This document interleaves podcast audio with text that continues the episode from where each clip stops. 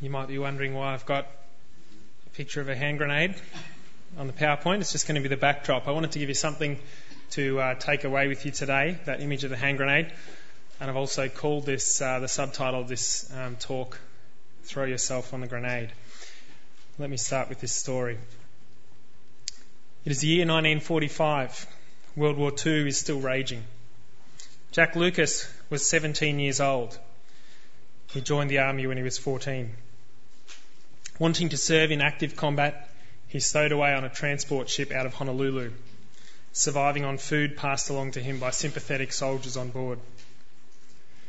He landed on the island of Iwo Jima on the first day of fighting without a rifle against 20,000 enemy soldiers. He grabbed one lying on the beach and fought his way inland. Now, on day two, Jack and three fellow soldiers were crawling along in a trench when they spotted 11 enemy soldiers in a nearby trench. Jack shot one of them, but then his rifle jammed. As he struggled with his rifle, he saw a grenade rolling into the trench. He yelled a warning and jumped over a fellow soldier to ram the grenade into the soft ground with his gun before throwing his body on top of it. A second grenade rolled into the trench next to him. Jack Lucas, aged 17, pulled the second grenade in, under his body also. Jack, you're going to die, he remembered thinking. Miraculously, Jack survived. He required 21 reconstructive surgeries and became the nation's youngest Medal of Honour recipient the highest military award in the American military. Up to his death in 2006, he still had more than 200 pieces of metal shrapnel in his body. What makes this story remarkable, do you think? Why did um, Jack receive the highest military award for his actions? Any ideas? sacrifice, gave his life for others. Obviously, not the only soldier to uh, die in the trenches in World War II. I want to give you two, two reasons why I think Jack was a worthy recipient of the, of the Medal of Honour. First, his humility. Uh, Jack thought of others before himself. Instead of jumping away from the grenade in, a, in an effort to save his own life, he leapt over other soldiers um, in an effort to save theirs. And they did. They, the other three soldiers survived without any wounds. Uh, secondly, his sacrificial service. He was prepared to give his life um, in ultimate um, surrender and service to his fellow soldiers. Uh, not just risk of injury, but in the face of almost certain death. I want this uh, picture of this um, Jack throwing himself on the grenade to uh, inform us as we think about servanthood. But let me pray quickly again. Almighty Father God, um, I am your servant. All I have is from you, Father, my voice, my mind. I pray that you would use me to speak your, your word this morning. As we uh, open up our hearts to the servanthood in the life of Christ, I pray that you would speak powerfully into our hearts. Your word is sharper than any sword. May it pierce and go beyond our heads and into our hearts this morning, we pray. In Jesus' precious name we pray. Amen. So today we're continuing our series on the life of Christ. Um, so far we've looked at prayer, uh, love, and forgiveness, and today we're looking at servanthood. So, what's servanthood? Servanthood is just the state or condition of being a servant. Um, to get a sense of this in Jesus' life, uh, just listen to these two quotes from Jesus. In Mark 10, he says, But whoever would be great among you must be your servant. Whoever would be first among you must be slave of all. For even the Son of Man came not to be served, but to serve, and to give his life as a ransom for many. And this quote from the passage we read in John 13 already You call me teacher and Lord, and rightly so for that is what I am. Now that I, your Lord and teacher, have washed your feet, you also should wash one another's feet. I have set you an example that you should do as I have done for you. Very truly I tell you, no servant is greater than his master, nor is a messenger greater than the one who sent him. Now that you know these things, you'll be blessed if you do them.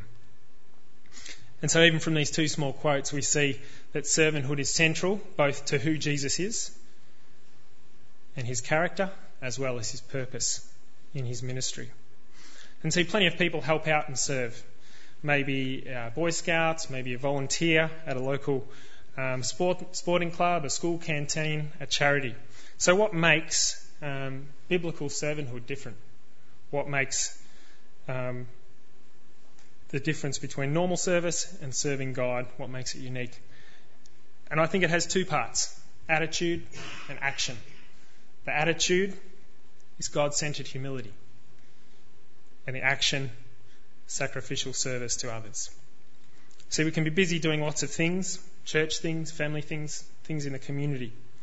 But if our heart attitude is not right, our service will be ineffective at best, or at worst, completely worthless. Without God centered humility, we either won't serve or we will serve, but with the wrong reasons, which leads to all kind of uh, negative side effects. And in some ways, all the aspects of Christ's life that we've looked to um, in the series to date depend completely on humility. Prayer, at its essence, is humble dependence on God. You're not going to be a prayer if you're not humble. Love, pride prevents us from loving um, and being vulnerable, but humility allows us to love unconditionally with the unconditional and gracious love of God. Forgiveness, of course, comes from that hard attitude of being humbled first by God's forgiveness for us. And when we come to servanthood, no surprise that uh, humility and godly service are completely inseparable. The arch enemies of servanthood are pride and selfishness, arrogance and self centeredness. But as I was preparing this talk on servanthood, I just couldn't avoid humility. It just kept on hitting me from all directions. So if, if at some points you think I'm talking about humility and not servanthood, um, they're fairly interchangeable. I actually want our key text today to be uh, Philippians chapter 2. So I wonder if you can turn with me to Philippians chapter 2. We also read John 13 to uh, get our minds on the topic. But Philippians chapter 2, 1 to 11. Let me read it. Therefore, if you have any encouragement from being united with Christ, if any comfort from his love, if any common sharing in the Spirit, if any tenderness and compassion, then make my joy complete by being like minded, having the same love, being one in spirit and of one mind. Do nothing out of selfish ambition or vain conceit. Rather, in humility, value others above yourselves, not looking to your own interests, but each to view to the interests of others. In your relationships with one another, have the same mindset as Christ Jesus, who, being in very nature God, did not consider equality with God something to be used to his own advantage. Rather, he made himself nothing by taking the very nature of a servant, being made in human likeness. And being found in appearance as a man, he humbled himself by being obedient to death, even death on a cross. Therefore, God exalted him to the highest place and gave him the name that is above every name, that at the name of Jesus every knee should bow, in heaven and on earth and under the earth, and every tongue acknowledge that Jesus Christ is Lord, to the glory of God the Father. So, firstly, let's spend some time now thinking about the humility and servant heart of Christ. Jesus Christ is creator of the universe. The Bible tells us that through him all things that were created uh, were created through him. All things are sustained by his powerful word. That makes him Lord over everything, every living thing, every breathing thing, every created thing exists to serve him and honour him. All property and wealth is under his ultimate ownership. But because of his servant heart, he was born into poverty and as a helpless baby. Jesus Christ is God Almighty in human flesh. All human authority should submit to him and devote themselves to his service and worship. But because of his servant heart, He's born not in a palace, not in uh, some political power hall, but in a stable. All God's fullness dwells in Jesus Christ in bodily form. Perfect justice, perfect love, perfect faithfulness, perfect innocence. But because of his servant heart, he endured a complete denial of justice, endured the betrayal of his closest friends, and allowed himself to be beaten, spat on, mocked, and scorned, and ultimately crucified. See, my rebellion against God, all the selfishness and sin in my heart, made me an enemy of God. My failure to worship and trust Him in all things made me an enemy of God. Under His anger, God's perfect and mighty justice would have overwhelmed me, crushed me, and damned me to hell forever. But Christ, the supreme commander of the enemy forces, came over into my trench while I was still his enemy, threw himself willingly in front of God's anger, and was crushed and torn to shreds by the grenade of God's justice instead of me. It's just so hard to comprehend. He didn't deserve one bit of God's anger, but I deserved every bit of it. Listen to what Jesus tells his disciples as he's being arrested. Matthew 26. Do you think I cannot call on my Father, and he will at once put at my disposal more than 12 legions of angels? 60,000 angels could cause a bit of damage, I imagine. But Jesus, knowing the Father's put all things under his power, knowing that he has every resource at his disposal to escape the cross, lays it aside. He put aside his rights, his entitlements for all eternity the beloved Son of the Father, puts it aside to suffer under the Father's wrath. Knowing how agonizing the cross would be spiritually, emotionally, physically, in, in sacrificial service for us. And this is servanthood, having the humility to put aside your interests, value others above yourself, and trust God as you throw yourself into sacrificial service for others throw yourself on the grenade. Later on in the chapter, Paul says it in this way But even if I am being poured out like a drink offering on the sacrifice and service coming from your faith, I'm glad and rejoice with you all. No servant is greater than his master, Jesus tells us. Paul's not exceptional here. He's not some super Christian. He's simply doing what the master did setting aside his rights, his prestige, a life of comfort and honour and respect among the highest orders of the Pharisees, pouring out his life in the sacrifice and service of others. So instead of finding our significance in power, position, in people's opinions of us, we should find it in servanthood.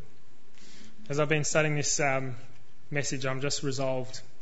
You know, whatever success I find in work, whatever success I have as a husband or as a father, whatever position I hold in the church, I'm resolved to only see my success in the light of the degree to which I've put the servanthood of Christ uh, into action.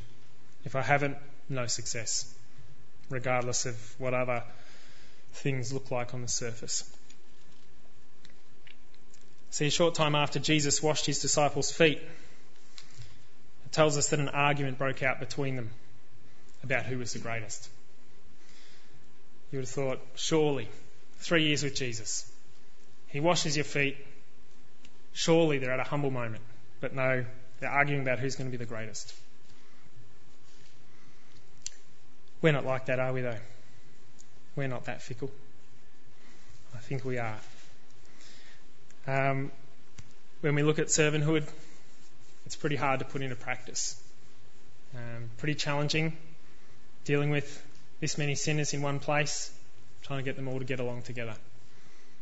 We're saved and we've got the power of the Holy Spirit, but we get in the way a lot of the Spirit's power a lot, don't we?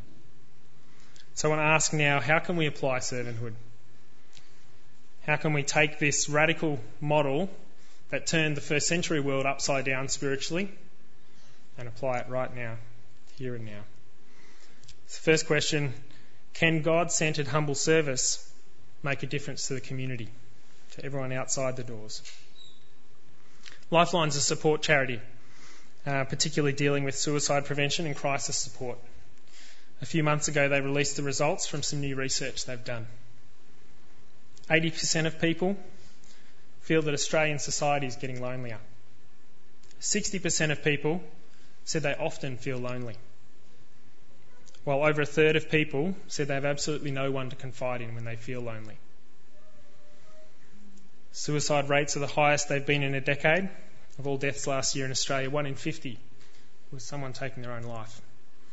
For people aged 15 to 24, suicide accounted for more than one in every three deaths. And suicide's leading cause of death among all people aged 15 to 44. Sounds like a lot of people crawling around in the trenches to me. And I really feel the need to be intentional and deliberate to create meaningful interactions with our neighbours, our workmates. Throw yourself on the grenade. What's the grenade? Probably the fact that it won't be easy for you to value them above yourself, to step out of your comfort zone. It'll rarely be comfortable to put yourself out and offer support into other people's struggles. Rarely convenient for you to get up that extra bit early and pray for them. It won't always be safe. You'll be vulnerable and you might get hurt. A few weeks ago, we learnt of a, a mother down in Gippsland who has um, spent a good portion of her life um, caring for marginalised and homeless people. Um, and one of them killed her a few weeks ago as she was trying to help him get his life back on track. Christ endured the cross because he saw the joy and exultation at the end of the tunnel. In faith, we believe that a lifetime of humble and sacrificial service will one day be richly rewarded, even if it means suffering in this short life. Will we throw ourselves on the grenade for the community, for the friends and neighbours, workmates that we interact with? Can God centered humble service make a difference to the community? It sure can. Can God centered humble service make a difference to our everyday relationships, our spouse, our family, kids, our friends. I'm going to let you in on a little secret. I've been conducting an experiment for the last two months uh, in the lead up to this message. Without telling my wife, I've been trying to do everything that she asks or expects. Um, it's been challenging to do so without questioning whether it's reasonable or not, uh, without letting my selfishness and sense of entitlement get in the way challenging when I'm sick, when I've been really tired. And there were some blatant failures on my part to serve well, to embody servanthood. But looking back, I'm actually really confident that it has strengthened and helped us grow in intimacy in our marriage in the last couple of months. But saying that, I feel like I've barely scratched the surface of what servanthood can and should be doing in my relationship. In coming months, I want to ramp up my concern for my wife uh, and my interest in my service to her so that we can grow in um, deeper intimacy, specifically in Christ together.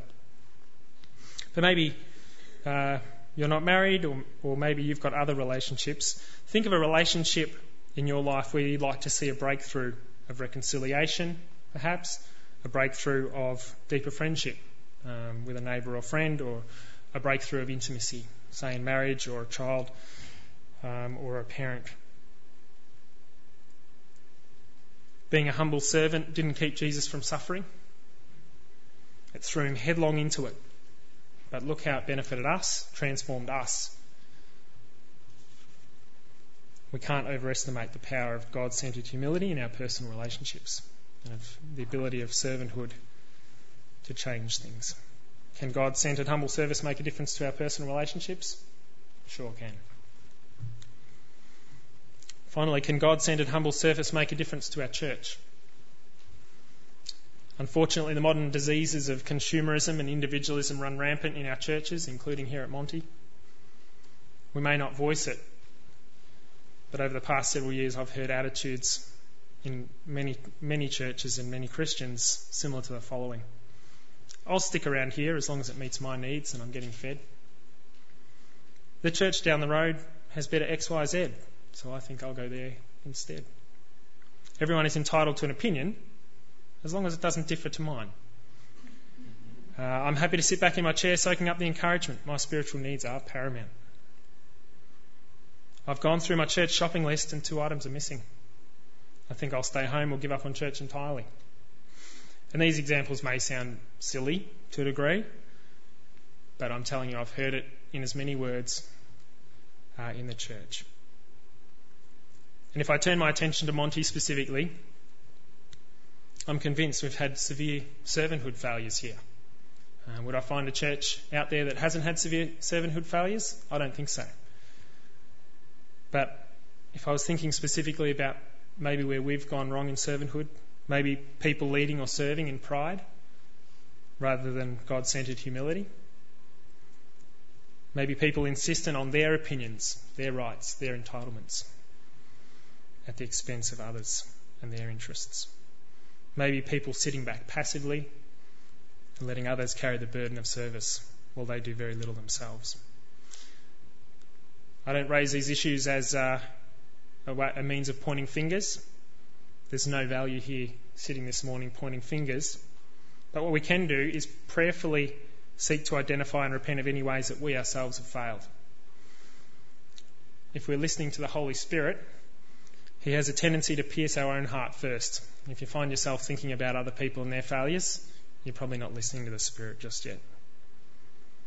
Once we listen to the Spirit and He puts His finger on our failure and we repent of that and say sorry to God and say sorry to others, there might be a chance then that we'll have some insight into the speck of sawdust in someone else's eye. So I'd encourage us to deeply examine our hearts. Do apologise to God. Do apologise to others where we've failed. Can God centered humble service make a difference to our church? It sure can. But how could we live out servant, servanthood a little differently then at Monty? How can we make sure we're putting it into place? Firstly, each of us should be prepared to lay aside our interests to serve each other.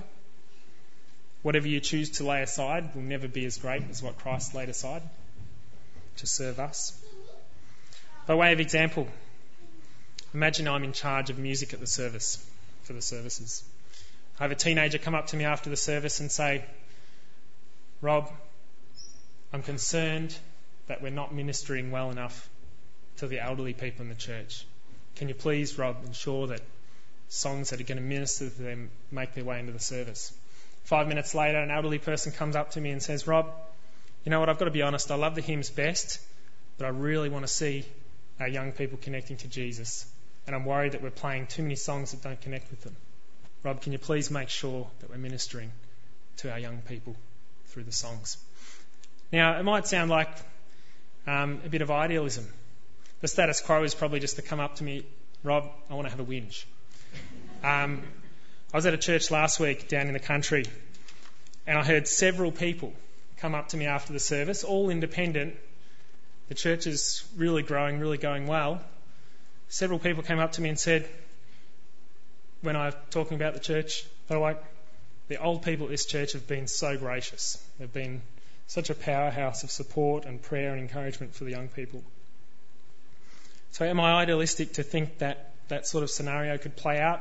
Music in all sorts of little trivial issues as well as big issues that we could actually consider each other's interests first rather than our own? I don't think I'm idealistic. I think it's just plain biblical truth that perhaps in our selfish world we've got too used to uh, not seeing it. So what, we, what can we do? We can we can set aside our, our own interests. I've got little kids. Can I set aside the interests that I have with little kids to serve someone else better. I've got to think about that. Um, secondly, in the coming year, we're likely to reach a point as a church where uh, we transition back to more permanent leadership away from our current arrangements. What leaders should we um, seek out? What leaders should we select? Leaders who are humble, leaders who understand and practice servanthood, definitely.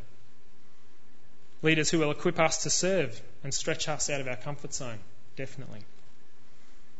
Leaders that throw themselves on the grenade time and time again and sacrificial service for others, and leaders who always challenge us to do the same, definitely.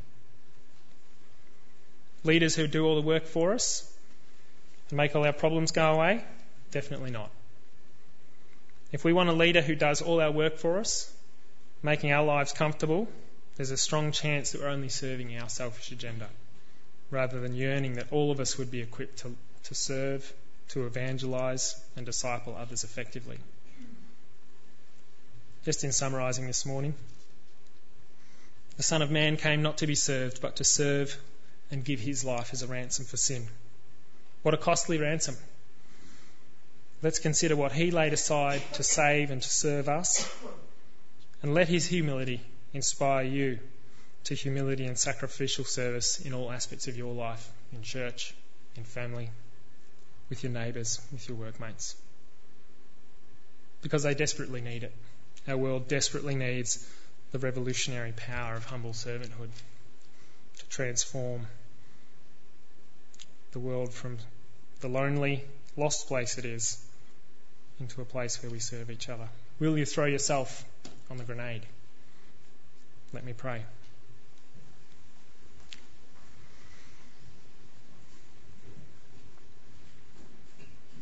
Dear Heavenly Father, thank you for sending your Son, whom you loved for all eternity, to die for us. It's almost uh, impossible to comprehend how far he descended, how far he humbled himself, because we don't fully comprehend where he came from and we don't fully comprehend where he ended up becoming sin for us, feeling the entire weight of all your anger against sin.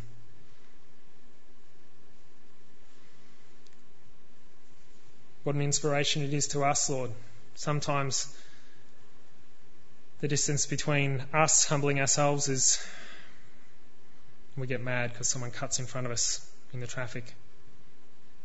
We want to go through a door first we get annoyed because our trivial opinions don't agree with someone else's, Lord. And for all this trivial lack of humility, lack of servanthood, Lord, we want to really confess it to you. We want to ask your forgiveness. We want to be your servants, Father. And sometimes we struggle with the most basic, the most basic ways to do that. So help us all, we pray, as we consider what Christ set aside that we might be able to also have the same mindset and to be able to focus our gaze on Him and learn from His attitude of servanthood.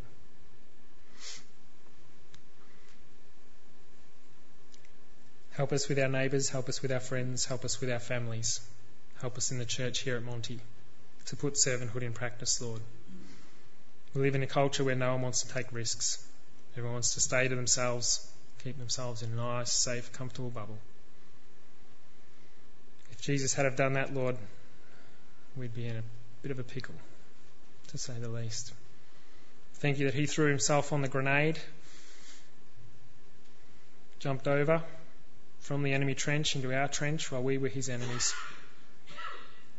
and felt the full force of your wrath and anger against sin so that we could know perfect peace and healing. Lord, our neighbours, our friends, our families, this church, we need that healing. We need the reconciliation power that comes through the cross and your grace.